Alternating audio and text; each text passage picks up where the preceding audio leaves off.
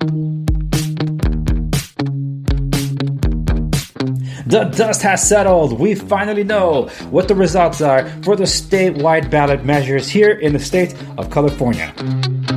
You're listening to The Andres Segovia Show.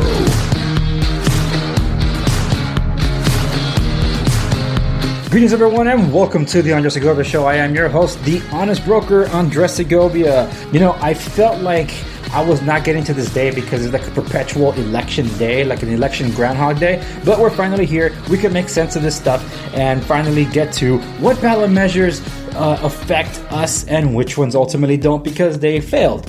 Well, there's some good, there's bad, and there's the ugly the nitty gritty of which I'll be getting to on this episode. But before I start, if you are not yet following me on YouTube, by all means follow me on YouTube. Subscribe, like the video, and share with everybody you know. I do cover other content there that's video based that is complementary to the podcast.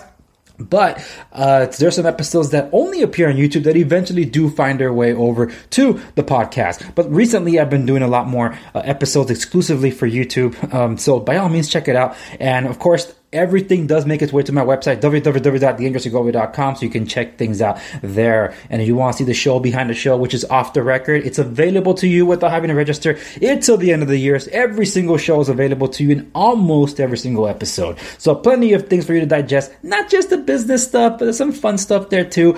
Uh, culture, politics, whatever, Hollywood. It's all fair game and music. So by all means, check it out. Now, for those of you uh, that are wondering when am I going to get uh, another interview on the show, I'm long overdue for interviews. I know that, but it's been a crazy season with a lot of information that I had to go through. So I've, I've had to push a lot of those interviews out, but I'm really counting on at least getting one interview scheduled in before the end of the year. And for those of you interested in being put on the consideration list to appear on the program, by all means, keep sending your interview requests over at Andres at SegoviaRES.com. That's Andres at SegoviaRES.com. All right, let's get to this, shall we? We have 12 ballot propositions or ballot measures that were uh, on the ballot this year for California. And one of the first ones up was Proposition 14, which is bonds to continue uh, stem cell research. That one did pass. So, folks, uh, we just borrowed more money, which is going to come out of your pocket. So, that was a yes vote.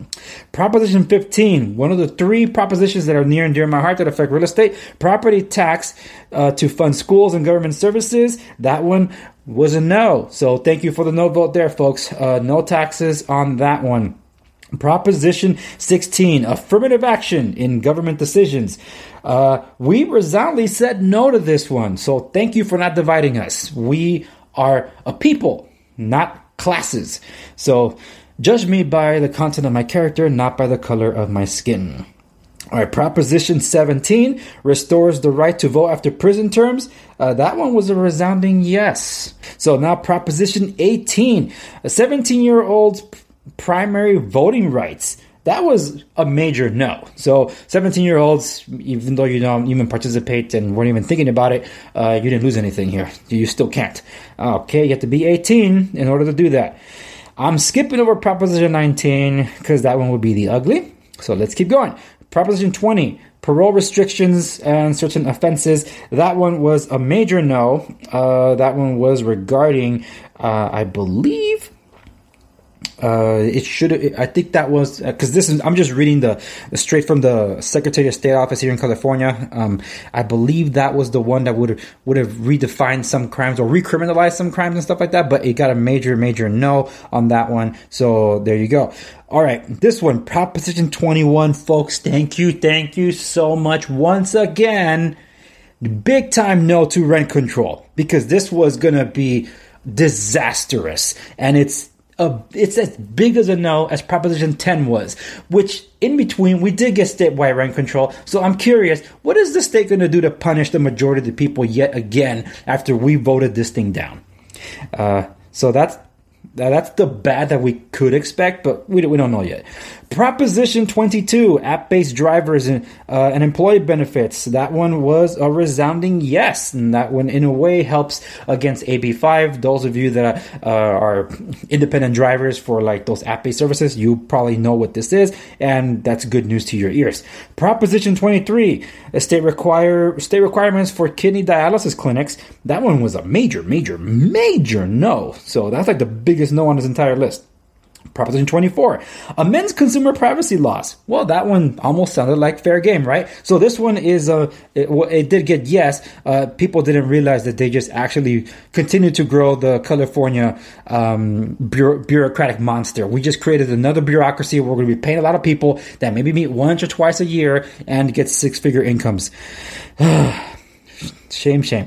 And lastly, Proposition 25 eliminates uh, eliminates money bail system. That one was a no. So uh, the system as it is remains. So the one I skipped over was Proposition 19, folks. I did not expect Proposition 19 to be the biggest one of the three real estate ballots that I would be challenging. And I got to tell you, uh, those are the ones that drove a lot of my um, coverage during this election season on YouTube and my podcast. People were genuinely confused about this. Even uh, those that you would think would be opposed to this kind of uh, tax thing because uh, it's it's not really sure if it's a tax benefit or a tax increase. Look at the tax increase, but uh, if it were straight up a tax increase, then the California Republican Party would have said vote no on it. They didn't even take a decision on this. They didn't make a decision on this. And then the Yes on 19 crowd, particularly the real estate association boards all across the state and the and the statewide one, California Association of Realtors, they were getting uh, individuals, including one that used to be a former uh, Howard Jarvis tax associate uh, member or president or whatever it is, uh, they got him on board because he was saying yes to Proposition 19 to give the illusion that this was a great tax benefit to people and that we should do this. Folks, Proposition 19 passed with the yes. It was it was coming down to the wire, but 300,000 votes are what separated the yes and the no. It was a really tight one, and I'm disappointed it went to the yes way because now it sounds like the senior citizens, the disabled, and the wildfire victims have this tax benefit that they can take with their, with themselves and also to anybody else that wants to exercise this right. But it came at the cost of tax benefits that were already in place for those same families. People were already able to take their tax bill to another property. And now what they're saying is because of the elimination of other propositions that afford those rights, now we cannot pass on our property to our kids or grandchildren without getting them tax reassessed. Tax reassessment, it works like this. If you bought a property 10 years ago, 20 years ago, 30 years ago, just take any measurement and you know that prices were cheaper back then as they are now when you compare apples to apples, right? Uh, if you're passing on your property onto somebody else without a monetary uh, exchange, in other words, you're not selling it, there's no reason the office of the assessor should be coming over and say, well, the value of the property today is this much, therefore the tax should be this much. Say, yeah, but I'm not selling it, so why are you going to tax me? I'm just giving it to my kids or my grandchildren. I was like, okay, it's an inheritance type thing. Well, now we've given the state the right to steal money away from families. Where they say, okay, so you're passing this on to your kids and your grandchildren? Here's a tax bill. It's like, but I'm not selling it to them. Oh, well. Like, no, that's awful. So I've been getting questions, and it's a question that I had on my mind, but because it was just um, a, a um, basically a proposition now it's going to be coming to law. How is this going to affect trust properties or, or living trust? That's what the living trust is supposed to shield us from. These kind of taxes whenever these laws change. But now that this is happening, how will it affect it? I don't know, but I'll be doing the legwork and getting the answers. And as soon as I have them, believe me, I will share it with you. And on top of all this confusion with the Proposition 19, we just created yet another California bureaucracy. Something about wildfire study and prevention stuff. You gotta be kidding me. How many more people are gonna be hired for a public agency to just sit there and look at, oh, this is why and they meet like maybe once or twice a year. But then when they're not satisfied with the money that they're not securing for their pension funds or whatever, somewhere down the road, we're going to have yet another tax increase to offset the budget that's missing over here because they didn't make their quota. No, that's what happens all the time. That happened with the California lottery, folks. That's why it was audited this year. It's the money isn't going where it's supposed to. It's like every time we, we complain about the government because they're always lying, cheating, and stealing. When we have something to do about it, we give them the power to continue lying, stealing, and cheating. It's like, you, okay, you don't trust them, but you want to trust them with more. It's it's a contradiction, folks. But this was a lie that was buried in Proposition 19. It confused the heck out of everybody. So I'm not blaming anyone for this way or that or the other. But I do hope that it may be the midterms. We might have some kind of repeal for this because the way the behavior that of California residents on how they voted this past uh, election cycle, folks if you find yourself disagreeing with Republicans or conservative values, most of the way that everybody voted here in California was along conservative values, with the exception of Proposition 19, which came down to the wire, which even conservatives were confused about. So I don't blame them.